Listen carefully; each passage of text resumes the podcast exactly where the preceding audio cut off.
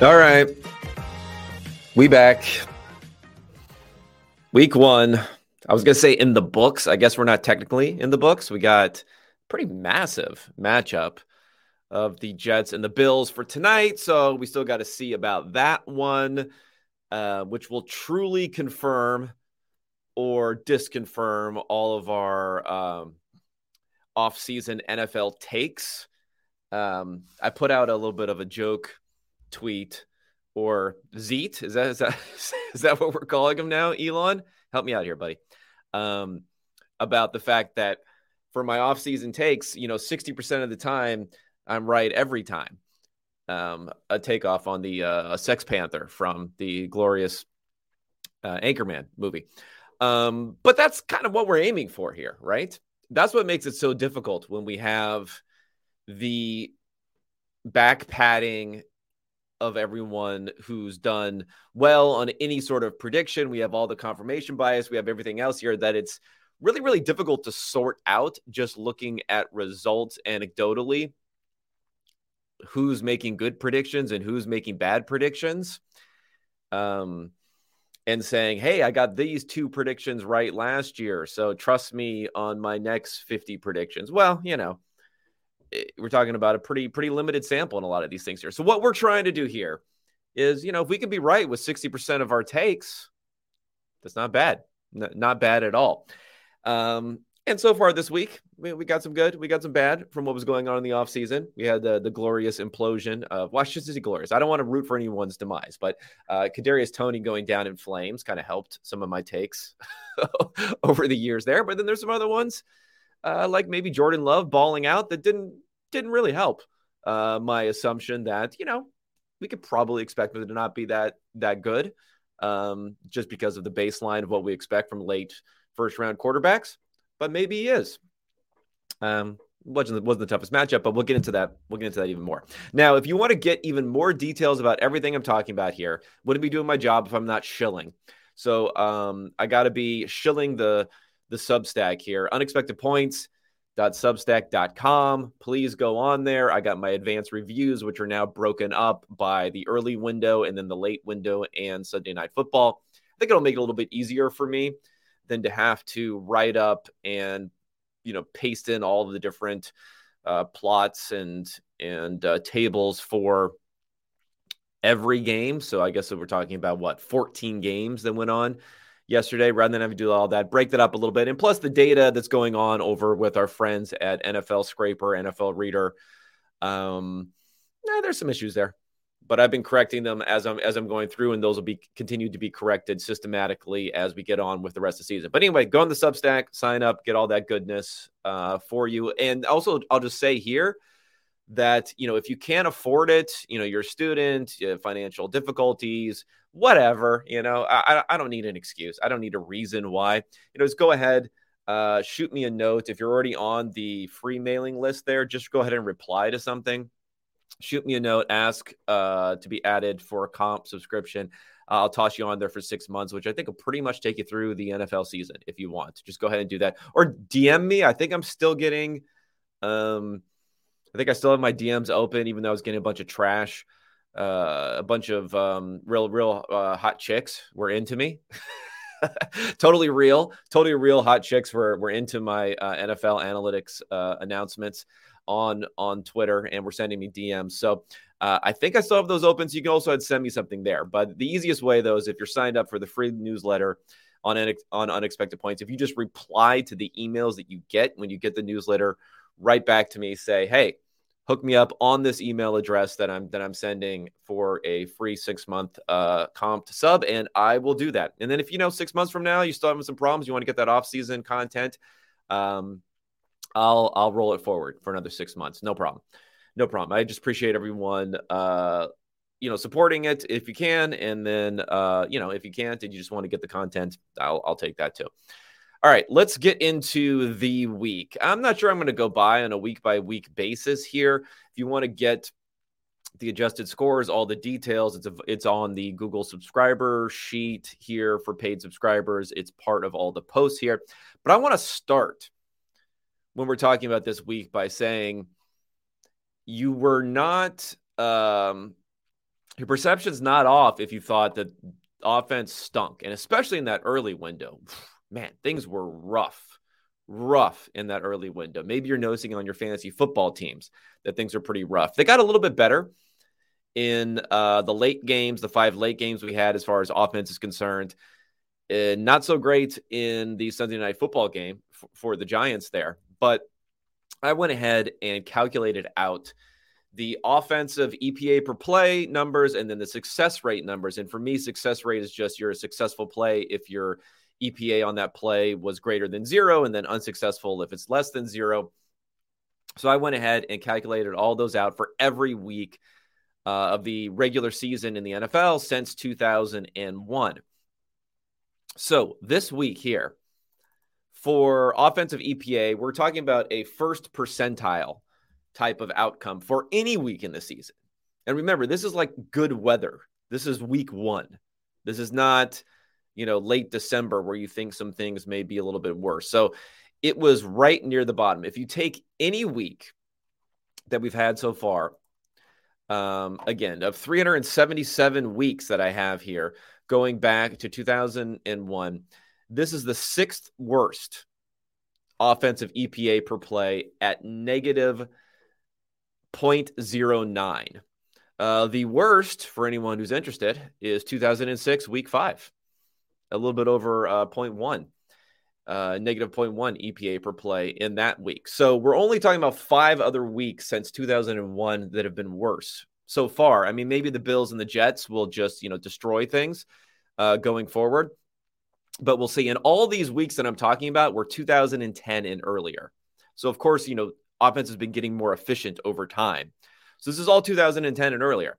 So nothing since 2010 has been as bad any week of any NFL week the season offensively as we saw this week. Uh, if we look from a success rate standpoint, it's a little bit better.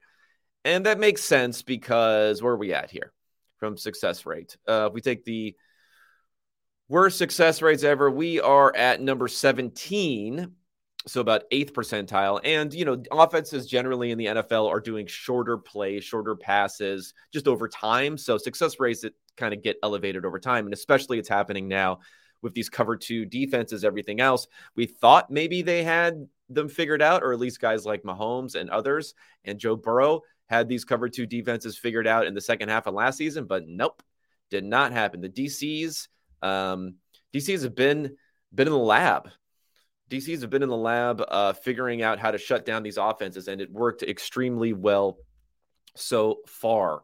Um, and as far as pass or run, it's about it's about the same. I mean, the pass EPA, if you look at them uh, over all these different weeks, um, it's a little bit better as far as that's concerned. Actually, for the the pass EPA, it's in the bottom tenth percentile for this year and then the run is about the fifth percentile, but you combine those together and you go even lower uh, over time. So that's kind of the overarching thing here. Offenses are losing. I'll let uh, the film bros get in there and figure out exactly why that is happening. If you guys have any comments, oh, I should probably just mention this now. If you have any comments, you're watching the live stream, go ahead, shoot me Q and A or anything else you want there um, that I can answer. If you have any theories on what's going on with NFL offenses, hey, let me know what you think about about that one too. All right, let's get into the games. As I mentioned, um, we got the early window. I'm gonna I'm gonna plop through here. Uh, let you know specifically. I'm gonna focus on some games that have a high differential between what the adjusted score is telling us and what the actual score is telling us. Now, let me go over the adjusted scores again for fans and haters alike. So the adjusted scores focus more heavily on success rate versus EPA per play. Uh, in other words, down weighting some of the outlier plays, teams who were consistently successful. That's generally a stickier sort of stat over time than the actual EPA. Now, the the the components that go into that, the biggest things are getting adjusted is number one turnovers. So there's a big advantage in one way or another uh, in EPA per play for turnovers. That's going to have a huge difference, especially things like pick sixes and, and whatnot are going to have a huge difference. They're going to be down weighted in here. Uh, late down success. So being able to convert those third and fourth downs because those are hugely impactful when it comes to the results of a game. I mean, the the Packers, for instance, they convert a fourth down and get a 35 yard touchdown to um, Aaron Jones. I mean, that's just a massive, massive gain versus a play where they, you know, they come away with no points about half of the time uh, in that type of play. And then the last thing I look at are uh, special teams and penalty advantage. The special teams, I'll tell you, is a little bit off now. The numbers are a bit off for nflfastR's numbers. So it's not, I'm kind of missing some of the special team element. There wasn't a huge special teams plays. There were some missed field goals. Obviously, it was the Cowboys um, ha- had a had a big uh, run back of a blocked field goal last night. So it's more on the penalty side that I'm looking at these different games. But again, let's focus on games that have a big difference that, you know, our perceptions might be a bit off from what actually happened in there. Okay, Commanders and Cardinals, yeah, nothing to see here. Nothing to see here. Sam Howell, one of the many rookies, maybe I'll just say uh, negative 20 almost EPA when it came to interceptions, sacks, fumbles, all this sort of stuff. So, yikes. Uh, six sacks for him. He was a sack taker in college, too. So, you know, Howell's one of the many things where if I was going to, you know, stake a claim on what was going to happen this season, I was going to say these quarterbacks that we haven't seen anything from, especially mid round to late round quarterbacks, are probably not good. So we'll put that in the category of maybe we were we're getting a little evidence of being right on Sam Howell since you know he's at home, he's facing Arizona Cardinals defense, which should be awful. Uh, but congratulations on the Cardinals for getting week one out of the way in their mission to tank here you were able to do that successfully. Just awful numbers from from Josh Dobbs, who I kind of feel bad for. You know, he just like showed up a couple days ago, um, but uh, pretty much a bottom fifth percentile type of efficiency for him this year. Um, okay, Panthers and Falcons. This is the first one where there's a pretty big difference. It's almost it's close to even in the adjusted score versus the 14 point differential. And the big differences are well, they had basically equivalent success rates, the two different teams in this game. I mean, both bad at 38%, but basically equivalent success rates. The big differences, or the real big difference is the turnover advantage when it came to the Falcons. I mean, the Falcons did were just kind of bad offensively. They're okay running. They had about a 60th percentile efficiency running the ball, but they were bad um, passing the ball. But they just didn't pass it that often, and they didn't have a ton of mistakes. I mean, Ridder took some sacks. He took four sacks, but no turnovers, which really helped. Bryce Young, on the other hand, uh, two different interceptions, took some sacks, and wasn't particularly efficient throwing the ball. So a little bit of a rough start for for Bryce Young. I think he needs to have a little bit more upside for what they're doing in the passing game to make up for some mistakes that he'll end up having.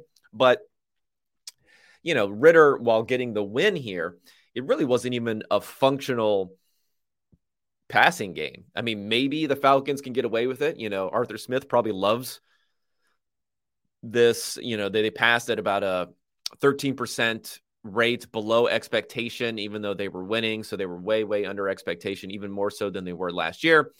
Uh, Ridder only had 24 total plays that he was a part of. I'm not sure if there's any rushes in there, but that might only be 24 dropbacks. So just, you know, not good.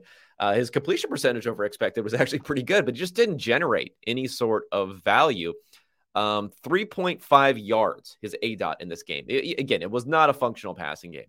There's a couple of catches in there for um, Kyle Pitts, but you know, big goose egg for Drake London on this one. And all the people over the offseason, I was getting a little tilted by everyone trying to point out Marcus Mariota's gone. You know, now how could Pitts and London have done well with Marcus Mariota? I mean, why do we think Desmond Ridder is going to be any better? He didn't show anything last year um, as far as his ability to actually generate anything.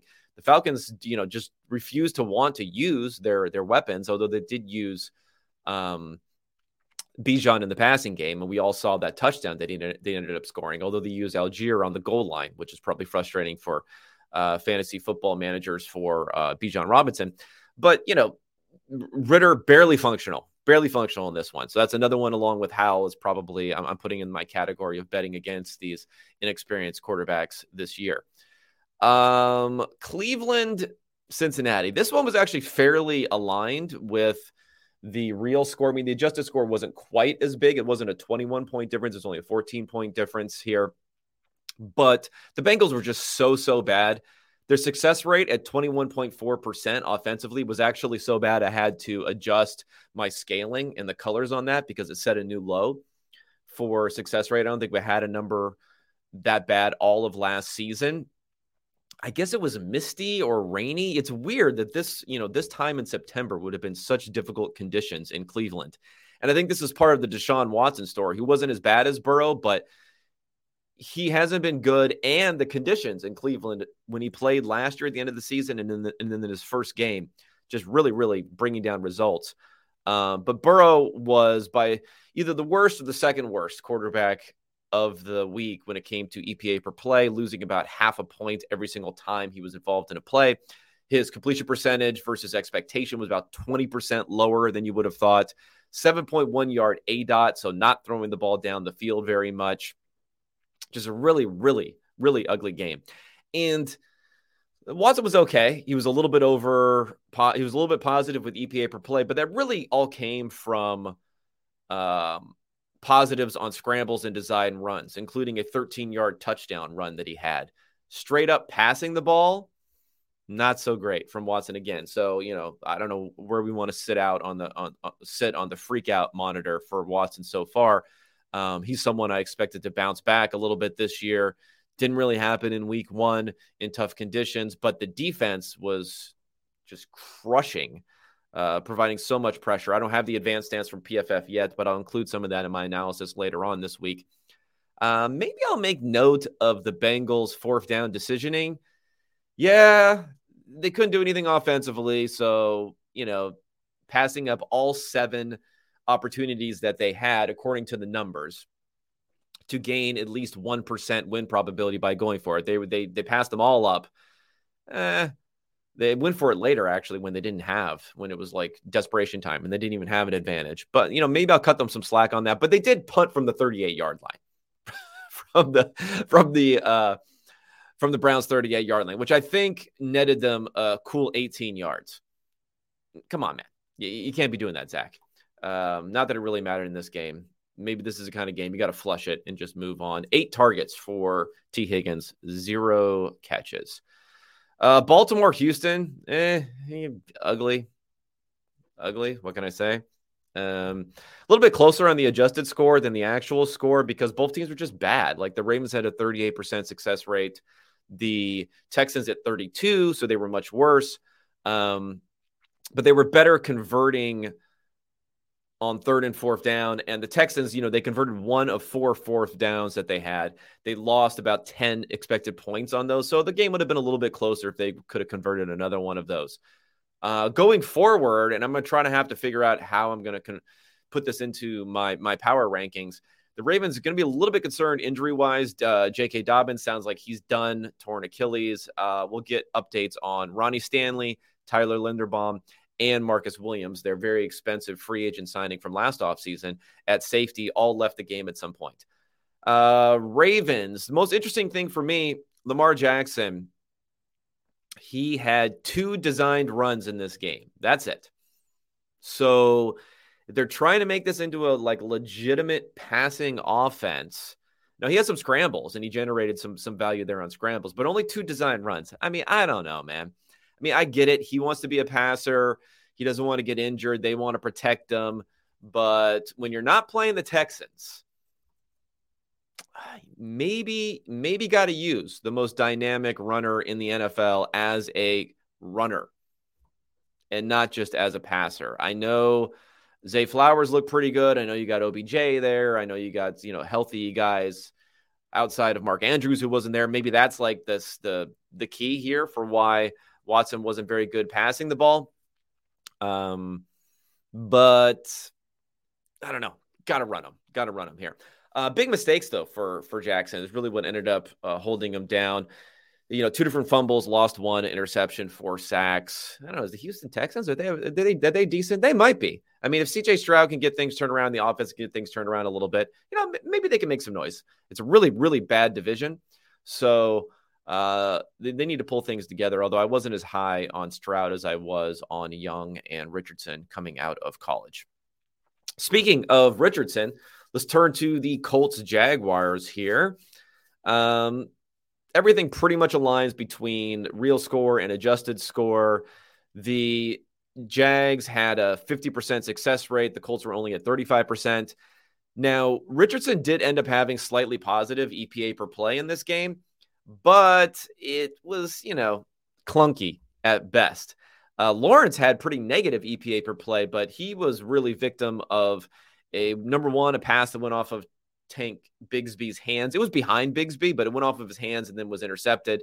And then there was also uh, a play where he was hit in his throwing motion. The ball flew forward. No one on the Jags seemed to pay attention to what was happening. And then they ended up um, punching it out. Uh, the Colts ended up punching it out and running it in for for a touchdown. So, you know, Lawrence, had, I think, had a pretty good game. When I do my comparison of EPA per play and grading, he'll probably look much, much, much, much, much better by grading than he did by EPA per play. Um, Colts offense, maybe they need Jonathan Taylor after poo pooing them, them needing Jonathan Taylor all offseason. 1.6 yards per carry for their running backs there. First percentile rushing efficiency for them. Not good at all for the Colts. Uh, props to the Jags for a couple of fourth down decisions. They went for it both times that they had a, uh, good.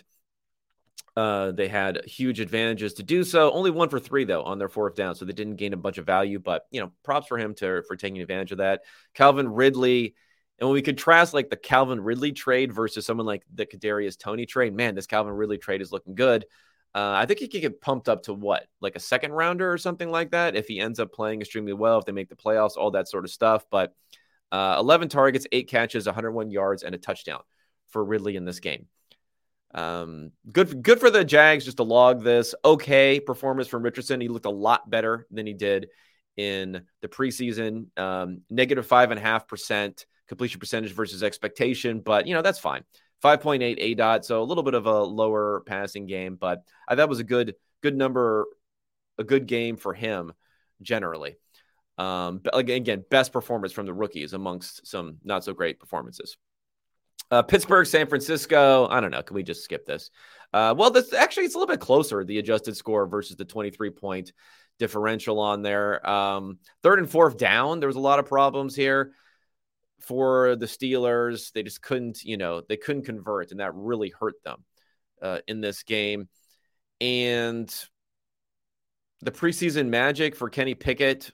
Well, you know, in my research, I found that how second-year quarterbacks do in the preseason doesn't have a doesn't really have any correlation to how well they play. So maybe we should have been fading that for Pickett a little bit the entire time. Brock Purdy um, only 34 plays, so he wasn't involved a lot. Got a huge run from Christian McCaffrey, but uh, about 0.27 EPA per play, one of the best numbers of the week, and that includes a negative six expected points on a strip sack. So if that didn't happen, that would have boosted him up quite a, quite a bit higher on the week. Um, San Francisco is a little skeptical, although my numbers were not skeptical of San Francisco, but just subjectively, I was a little skeptical that they could keep things going with Brock Purdy. But, um, you know, maybe, and as we'll see with Jimmy Garoppolo's success this week, maybe Shanahan, he's not just sprinkling magic dust on every single quarterback out there. Maybe Brock Purdy is actually good. And Trey Lance stinks. And Matt Ryan's good. And Jimmy Garoppolo's good. And um, who did he have before that? And Brian Hoyer stinks. And that's why he had different results. He had, had different results with different quarterbacks, and the coaches can only do so much uh, with their quarterbacks. Minnesota, Tampa Bay. Uh, congratulations, Vikings. You are the adjusted score winner of this game, despite losing this. Uh, finally, losing one score games after being, I think it was undefeated in one score games last year. Many times last year, I had them as being the worst team fundamentally by the adjusted score when they did win the game. The reverse happens here. I mean, it was pretty close. It's just the Vikings really got killed on on the turnovers, and that's what ended up throwing them way, way down here. Uh, two fumbles lost and an interception to kind of offset the fact that there was 350 uh, yards passing and a couple of touchdowns for Kirk Cousins. He still ended up with positive EPA on the on the day, but only barely so. He should have had much, much more when you consider he just generated a ton of EPA passing the ball. Uh, those turnovers were absolute killers for them. Uh, the Bucs, I don't have a lot to say here. They basically did nothing for a quarter and a half. Uh, Mike Evans had a good touchdown. Baker Mayfield limited mistakes in this game. Only took one sack and had zero turnovers, and that's what enabled them to, you know, scratch out a victory here, even though they were probably the worst team in this one here. Although I was high on the Bucs and low on the Vikings relative coming into the season, so I'll, I'll, I'll take the confirmation on that. Uh, New Orleans, Tennessee. Not a lot to say on this one. Really bad success rate for the Titans. Um, they ran the ball fairly well, just really, really bad passing the ball. Um, fourth down decision by Mike Vrabel. Maybe I'll highlight that. It was fourth and six, 11 yards from the opponent's end zone with two minutes and 20 seconds to go. Not the biggest win probability loss, 3.1% they would have gained by going for it uh, for that decision. So, not a huge, huge number, but it's one of those ones where it's so late in the game that you just open up the fact that you'll never get the ball back. And again, we're talking about possessions here versus um, points sometimes. When you're in a close game, you want to maximize your number of possessions by giving up that possession and kicking the field goal rather than getting the touchdown in that circumstance. You are opening up all these scenarios where you're only going to have that, you know, that was it. You're not going to get it zero possessions the rest of the game. And that's what ended up really happening to this one. Uh, I think I want to highlight Derek Carr because he played pretty well in this game. Not that Tennessee has a great defense or anything like that, but 0.2 EPA per play, uh, 10% over expectation is completion percentage. So he played well. It's just they, they couldn't run the ball at all for, for the Saints. And I think that was a problem. 11 and a half yard aDOT for Carr. Um, it's one of those ones where I think it was close. He had a really ugly looking interception that a lot of people probably saw if they were watching Red Zone. So Carr's a guy who who played a little bit better than you think. And you know, I'm I'm very high on the Saints this year. So they didn't look great on this one, but we'll take we'll take the W for the um, to end out the early window there. Okay, let's get to the late window. Discuss some of these here. Again, Q and A. If you have any questions, go ahead and fire them in there. I'll get to them after going through the rest of the late window here. Uh, we'll start Chicago Green Bay. So 18 point actual differential, 38 to 20, seven point adjusted score. So I don't know. It's probably not much of a consolation for the Bears here since it was ugly, ugly, ugly. But it was a little bit closer than you might think. Um, it was really the third and fourth downs. Again, massive number, about 30 EPA difference when it came to how much you're gaining or losing on those third and fourth downs. Jordan Love got the 35 yard touchdown to Aaron Jones on fourth and three. They also converted a third and 13, a third and 10, two third and eights, and a third and six. So this is something to keep in mind when we're looking at these Jordan Love efficiency numbers. Maybe he's just you know, out of his mind on third downs generally and fourth downs generally, but you know, we might not expect that always going forward. Uh, Justin Fields. Now, this is the difference when it comes to on these late downs and what happens on downs where you know he has to pass the ball a lot of the times on this one. Pick six on third and 11, obviously, hugely, hugely negative. And they also failed to convert a fourth and one. Um, and then Fields was sacked twice on third down with less than five yards to go. So all those different plays rolled together, highly, highly inefficient on third and fourth down for the Packers when I mean for the Bears when they needed to move forward uh, on those plays. Um, let me see here. Yeah, I mean Jordan Love, you can't really argue too much with the performance here. Um, only 31 plays, so a little bit of a low sample for him. Um, little bit it's completion percentage under expected, about 5%. But, you know, again, I'm nitpicking here. Uh, maybe the competition, the Bears, wasn't the greatest competition here. So that's part of it. But, um, you know, we'll, put that in the box of successful performance for Jordan Love and we'll wait and see. Um, but it shouldn't be surprised that he was better than the other inexperienced quarterbacks we hadn't seen because he was a first round draft pick. He was not a third round pick like Ridder, He was not a fifth round pick like Howell. Um, who is is the other inexperienced guy that I was talking about last time? God, I gotta look it up. This is pausing. I wish I had a hold music on here while I look this up. Who was the other guy that I was to mention? Um, Pickett, maybe. Eh, well, Pickett, whatever. Late first round pick too, so he should have been a little bit a little bit better than uh, he was. Okay, let's look at Oh, wait, one other thing here when it comes to to Fields. I mean, are they going to throw the ball down the field? Volume was okay. So I think number one, we'll say, hey, we, we got at least some signal and some positive here with the volume. Now, they were down a lot, so they kind of had to pass the ball. So maybe we shouldn't give Fields too much credit here, but still, 38 pass attempts, um, or 37 pass attempts. Nine more than he threw in any game last season. And they were losing a lot of games last season. So it wasn't like he was playing from ahead, and that makes a difference. So, hey, at least they're willing to let him throw the ball. But 8% completion percentage under expected, uh, 3.1 yard aDOT. So big time training wheels. You got the training wheels on. You got, you know, DJ Moore there now. Um, you invested in you invested in that sort of weapon.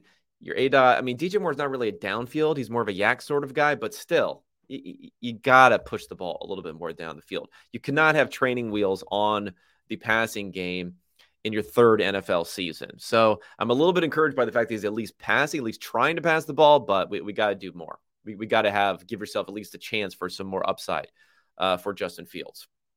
Fields is another guy I was skeptical of, so maybe I'll I'll uh, self congratulate on that slightly.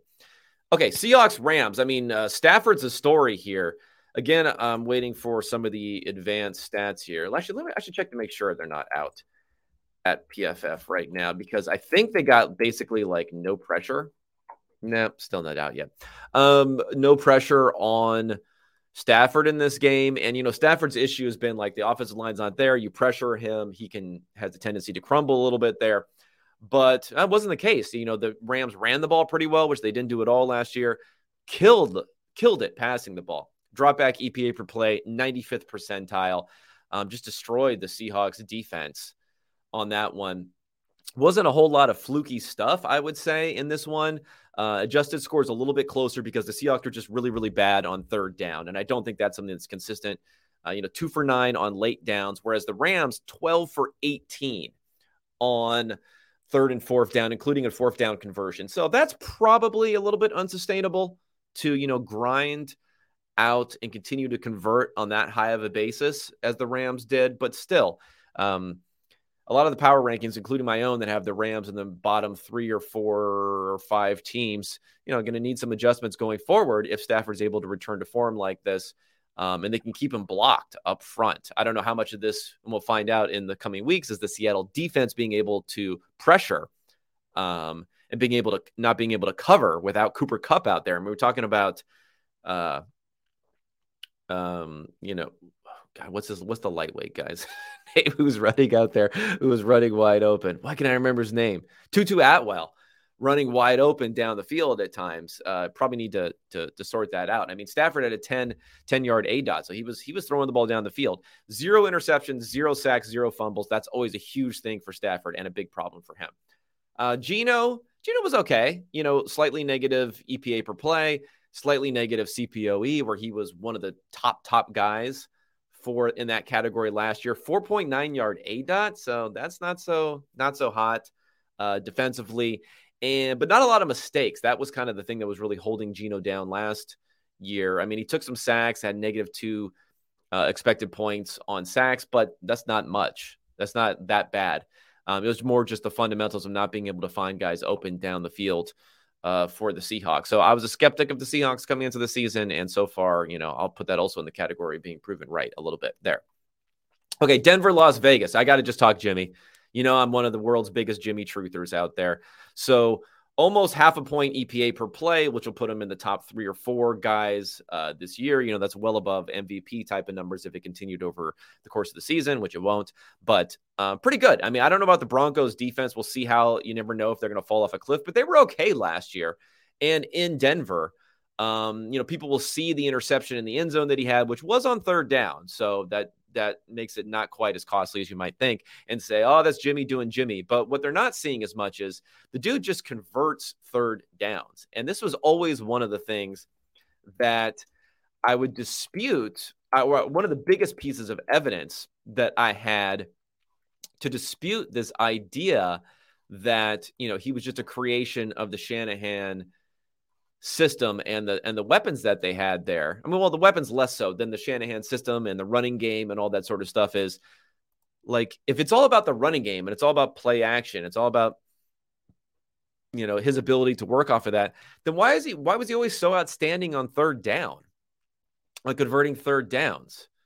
Um, just the way he plays by quick reads, accurate throws, quick release, hitting guys on those slants. That's not really like a system thing. That's just him going out there and converting third downs. And that's kind of what he did uh, in this one. I mean, there were there were six for 12 on third and fourth down, but some of these were a little bit longer ones, which really helped them continue to move the chains there. And they couldn't do anything uh, running the ball.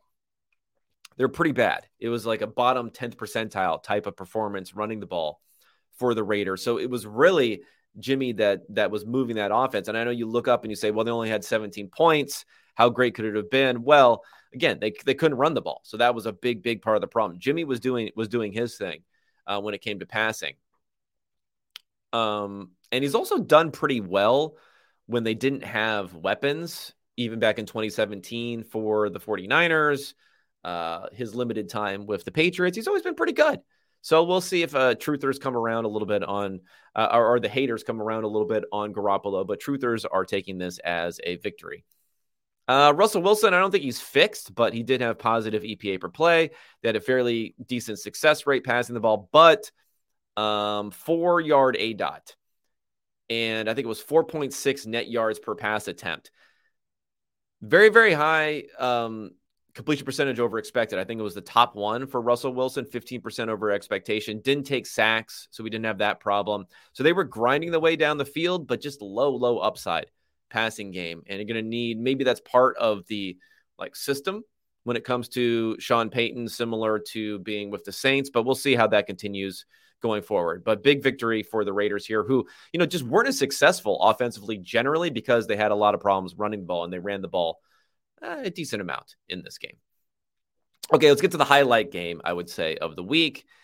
And that is Chargers Dolphins. Chargers Dolphins. Uh, what a performance for Tua and Tyreek Hill. We can't forget Tyreek Hill here. They, they passed at about 11% over expectations. They're leaning into the pass. They couldn't run the ball. Uh, about a negative half a point every single time they ran the ball, although that might also include the muffed snap and fumble from Tua on that one. Um, but in the 98th, 99th percentile passing the ball.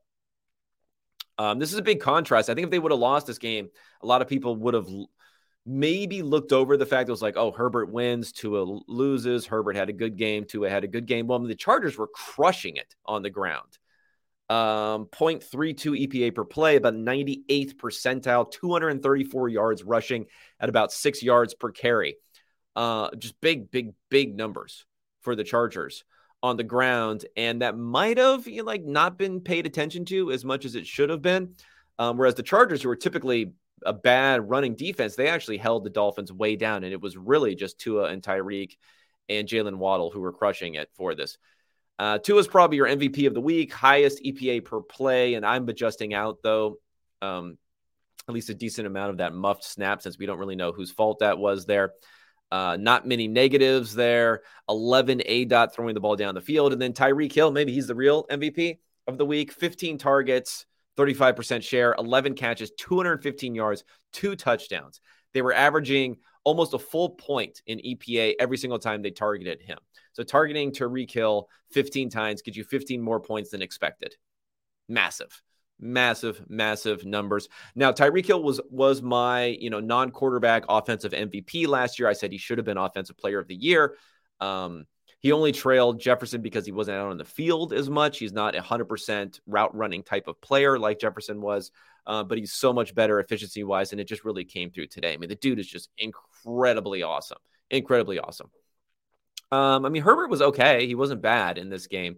But I think what you have to look at for him is to say, you know, maybe you send Joe Lombardi packing and it doesn't fix everything as far as throwing the ball down the field. Maybe you need to get some guys who can get open down the field. You know, Tua's aDOT went from jumped by multiple yards once he had Jaylen Waddle and Tyreek Hill to throw down the field. Uh, Josh Hermsmeyer, friend of the pod, he he commonly says that aDOT belongs to the receiver, not the quarterback. I mean, it's a mix, of course. It's a simplification, just like, you know, running backs don't matter as a simplification, but it's mostly true. You got to be able to get open down the field. And when Mike Williams gets injured, you know, for the 15th time, um, and they bring in Quentin Johnston, and, you know, he actually ran like a four or five something. He's not like a burner down the field. He's more of a YAC guy, maybe in some ways. Uh, you got Keenan Allen out there. You got Austin Ekeler, who you're throwing the ball a lot to. Um, you know, just not a lot of downfield options, really. Um, whereas Tua is just generating a ton of air yards EPA, uh, and not just you know YAC, just a ton of of air yards, and just not the case at all for Herbert. Seven point two aDOT, not the worst aDOT, but not much higher, if not roughly equivalent to what he was at last year when everyone was saying Joe Lombardi's the problem, Joe Lombardi's the problem, Joe Lombardi's the problem. Well, you got to have a quarterback who wants to push the ball down the field. And to even a greater degree, you got to have receivers who can get open down the field to motivate the, the quarterback to do that. It's not just you draw it up on a piece of paper and you say, throw down, long, throw long. and all of a sudden your offense is fixed. You know, sometimes these guys like Lombardi, who've been coaching for a couple of decades, know a little bit more than, you know, the, the Twitter than your uh, Twitter uh, OCs out here who draw up a couple of plays and say, boom, boom, boom. Hey, we just fixed the Chargers. We we throw it down the field all the time. Uh, okay, I'm being a little negative there, but you, you get my point. Okay, Patriots, Eagles, ugly game. I mean, probably the right result, although I don't know, man. The Eagles' offense, this was a 36.4% offensive success rate, which is the worst number for the Eagles have had um, since 2021. So it was a lower success rate for the Eagles in this game than any game that Jalen Hurts started last season.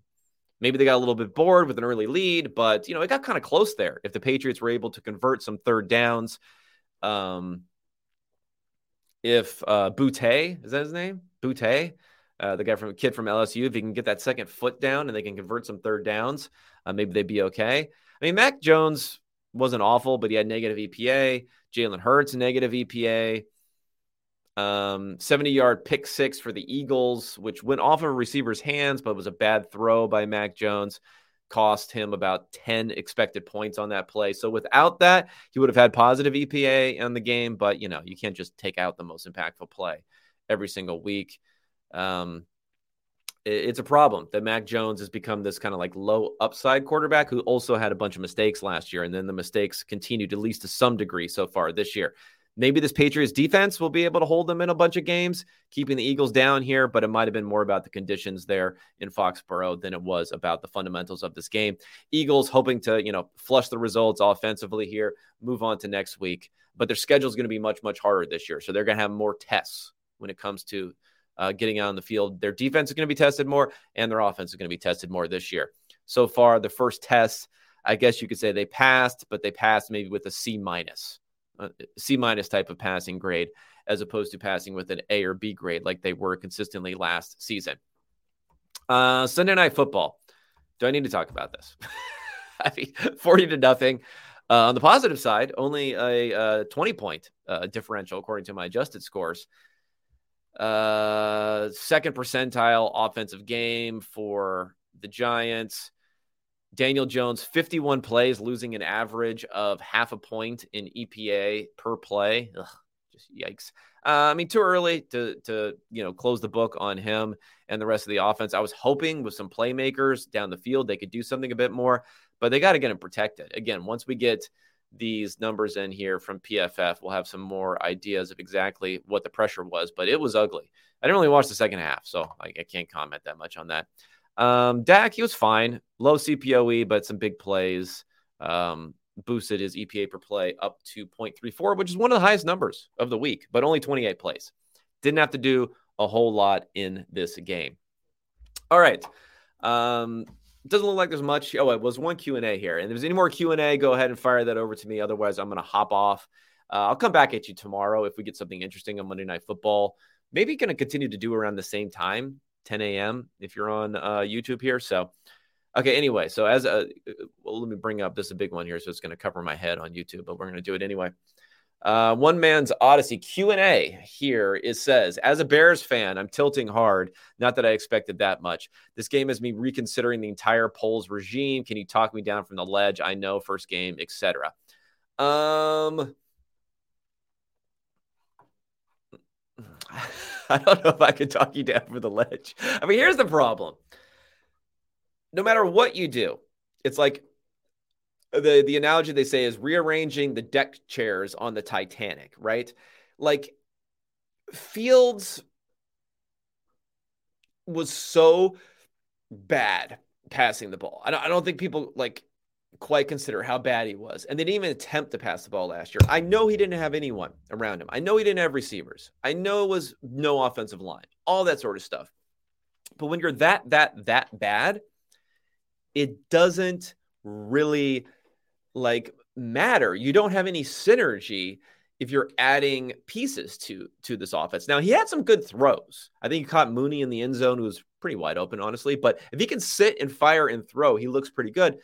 The problem is you have to have a very, very, very high level offense and scheme and offensive line, something that you maybe can't build over, you know, basically one offseason. I mean, the Bears were handicapped when Poles came in with a just god awful cap situation left by the previous regime that they couldn't even really rebuild until this offseason.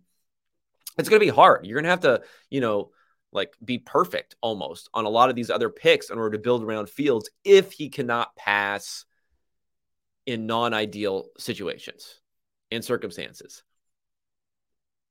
If he can't just, you know, look and throw to the guy who's open, you're to have to be really, really good. And that's why I advocated they should look, you know, at a quarterback. And, you know, if it was Bryce Young, if it was Anthony Richardson, if it was somebody, you just got to get that right. Because if you get that right, it just makes building the rest of your team so much easier. So I don't really care how much draft capital you have around that. Um, well, what else do you say? Uh, there's, there's more here. It says, why wait to build in the trenches? Why be so silent in free agency besides having so much money? Uh, I mean, I'm not really against him for for that sort of stuff. I think you don't want to just you know blow everything up in free agency and overpay, which is generally what you're doing there. Um, but again, you know, they had a really bad time on third and fourth down, so we'll wait and see a bit. That's going to be the key, is to say against a little bit lesser competition, maybe defensively, uh, a few more breaks on third and fourth down. You get some big runs from Fields where basically if you don't have those big runs, the offense grinds to a halt. So I don't know. I just think the big thing is like you don't get the quarterback right, it doesn't matter. So that's the one thing that I would point to as being at least through one week, we could say, eh, maybe it's not going to matter how many of those draft picks and what you're going to build around this quarterback um, if you don't have the right guy. But then again, if they're bad enough this year and they can get up in there in the stand in the uh, loss rankings and get a quarterback, who knows what will end up happening. Um, here's interesting man from BC. Seahawks lost both tackles in the second half of the game. If they're long term injuries, would that just sink the entire season? How many teams could survive losing both tackles? Well, you know, it's all about your replacement level talent there. I think it could be problematic, but I do think Geno is actually pretty good at getting the ball out early if he needs to. I mean, he did he does take a lot of sacks, so maybe that's a little bit of an issue. They do like to throw the down ball down the field, so maybe that's a bit of an issue. So I don't know. It's one of those things where you could say it all depends. It all depends, but it is like a clustering type of injury, and it is a weak link system when we talk about the offensive line. So having two weak links, if it ends up being the case uh, or even one weak link versus what you had before is going to be a pretty impactful loss there. All right, everybody. Thanks for tuning in. Um, you know, soak it in, even though it wasn't a lot of goodness offensively for week one. Again, check out the Substack. Uh, hit me up if you need a comped sub there. Uh, reply to the emails, probably to just sign up for free and then reply to the emails on me there. Otherwise, I'll be talking at everyone, I guess, tomorrow morning, and then I'll come back at you on Friday morning to talk about the Thursday night game. Uh, all right, everybody. Thanks and take it easy.